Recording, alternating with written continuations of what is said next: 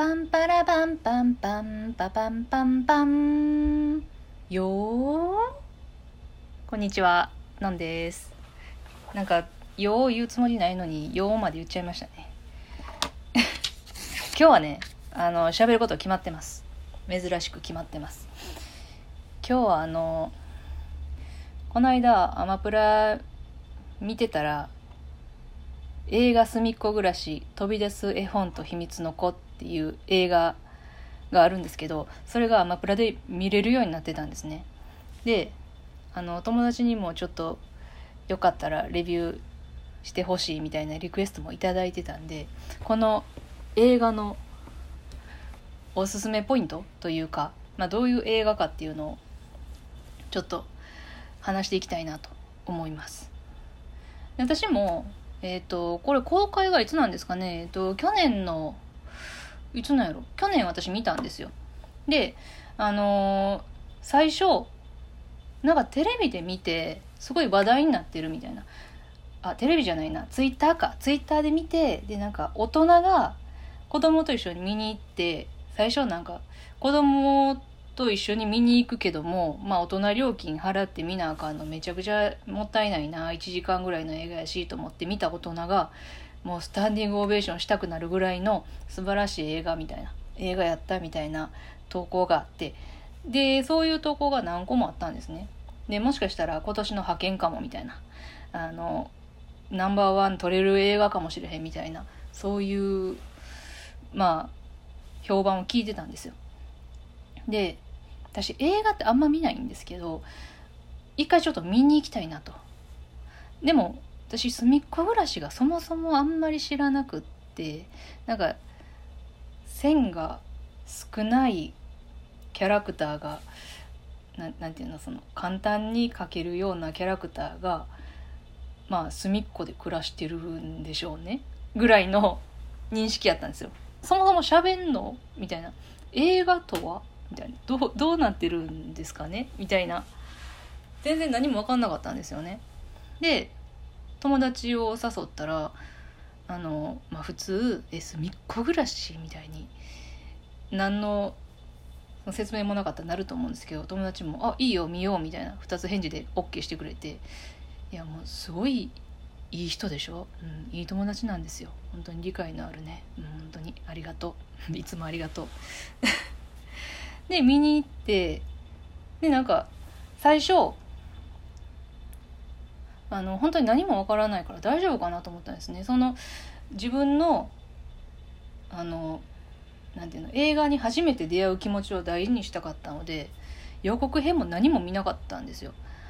であのまあ見て見た後の感想は本当に素晴らしい映画だなと。1時間5分の映画でこんな気持ちにさせてくれるなんてもう本当に素晴らしい映画だと思いました。あの映画見終わってからなんか「はあすごい映画やったな。トイレ行こうか」ってなってトイレ行ったらあの私がトイレ入ってる時に手洗い場に女性が2人いたんですよ。女子高生ぐらいかな。の2人が「えー、めっちゃ泣けたんやけどなんかすごい舐めてた」みたいな言ってて私も。あの個室に入りながら分かるって思いましたね。あのだからこれからすごいいい映画でしたよっていうのを言いたいと思います。あのまずね登場人物が主に5人5人？5, 5匹？5, 人？5人にしましょう。5人いるんですよ。でまずねあのその登場人物人物？人物？登場？じまあ人物でいいでしょう、うん、人ではないですけどね、うん、が5人主要キャラがいまして。でその5人の説明軽い説明から入るんですよ。だから全然キャラ知らなくても入っていけるんですね。で私も今から軽く説明しますけど猫っていうのがいるんですよ。で猫っていうのが恥ずかしがり屋なんですね。で体型を結構自分の体型を気にしててスラッとした猫になりたいっていうのを常に思って生きてるんですねであの白熊っていうのがいてで白熊は北の方から、うん、寒さが苦手で逃げてきたんですね。であの風呂敷と仲が良くてその風呂敷に身をくるみながらなんかあったかいお茶を食べあ飲んであの過ごすのが好きみたいな結構あのそういう理由で隅っこにいるっていう。でとんかつっていうのがいてとんかつあの茶色い子なんですけど茶色い子っていうのがとんかつの端の方にのうんうんとんかつなんですよ。それ以外に言いようがない。あの脂身が多すぎて残されてしまうんですね。であのいつか誰かに食べてほしいなって思いながら生活してるんですよ。でも今までやっぱり残されちゃうと。であの同じ残され仲間のエビフライの尻尾と仲がいいんですよね。でまああのエビフライの尻尾の他にも映画には出てきませんけどもアジフライの尻尾っていう子もいてその子とも仲がいい。全員残され仲間なんです。でペンギンっていうのがいてペンギンの名前の後ろにあのハテナマークついてるんですよ。でペンギンはペンギンだよな自分はと思いながら生きてるんですよねなんかでもなんか昔なんかお皿が頭の上にあったような気がするしきゅうり好きやしうんでもペンギンやと思うんやけどなと思いながらあの暮らしてるんですで自分探しをしながら暮らしてるんですねペンギンっていうのは。であとトカゲっていうのがいてでトカゲは自分はトカゲですよって言って暮らしてるんですけど実は恐竜なんですね。でお母さんはネスコ的なところでたまにあの目撃情報がある首長竜なんですけどでそのことは秘密にしてるんです。なぜなら捕まっちゃうので恐竜っていうのがバレたら。で主要キャラはこの5人なんですね。で他にもあの座れなくて残されたタピオカとかあと隅っこの方にいつもいるホコリとか、えー、いつか花束になることを夢見て生きてる雑草とか実はナメクジなんやけどあの殻をかぶってカタツムリのふりをしてるニセツムリとかあの人を怖がらせたくなくて隅っこにいるお化けとかが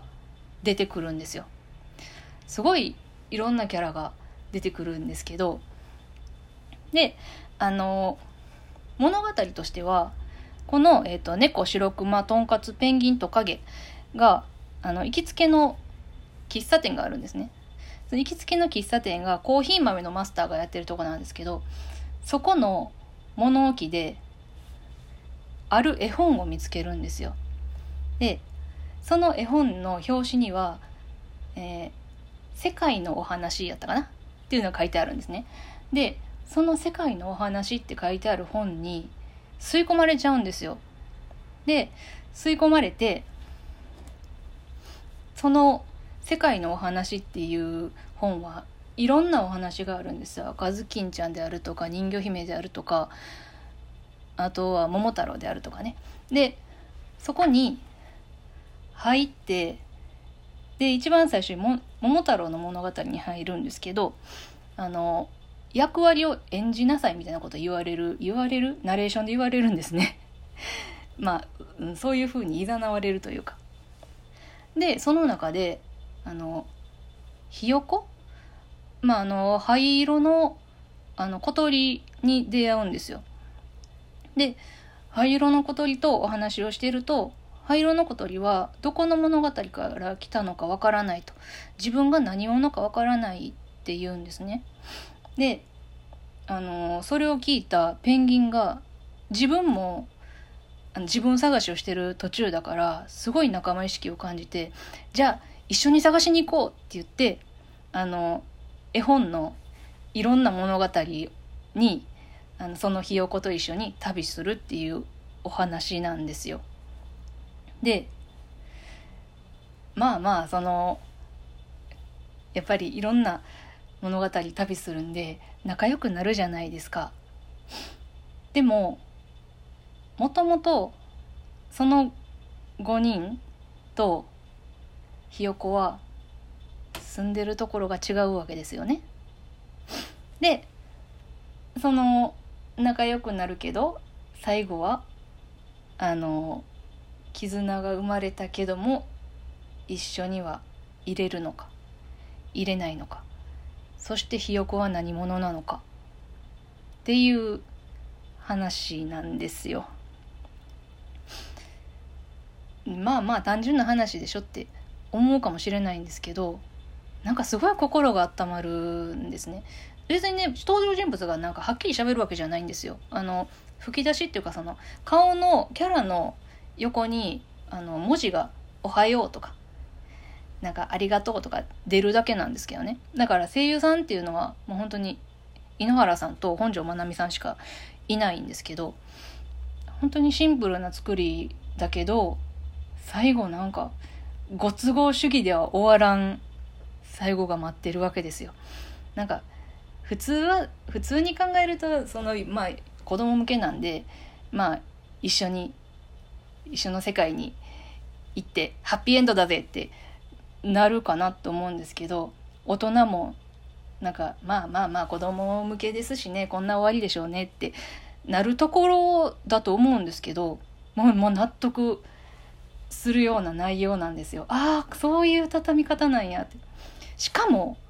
それで終わってたらいいんですけどエンドロールがさらに泣かせに来る私もエンドロールで泣いちゃいましたね、うん、ちょっとうるっときちゃいましたね。とか言ってたらあと15秒ですよね。全然足りなかったな。伝わりました？見てくださいね。アマプラあの他の媒体でも見れるかどうか分かりませんけど。ぜひご覧ください。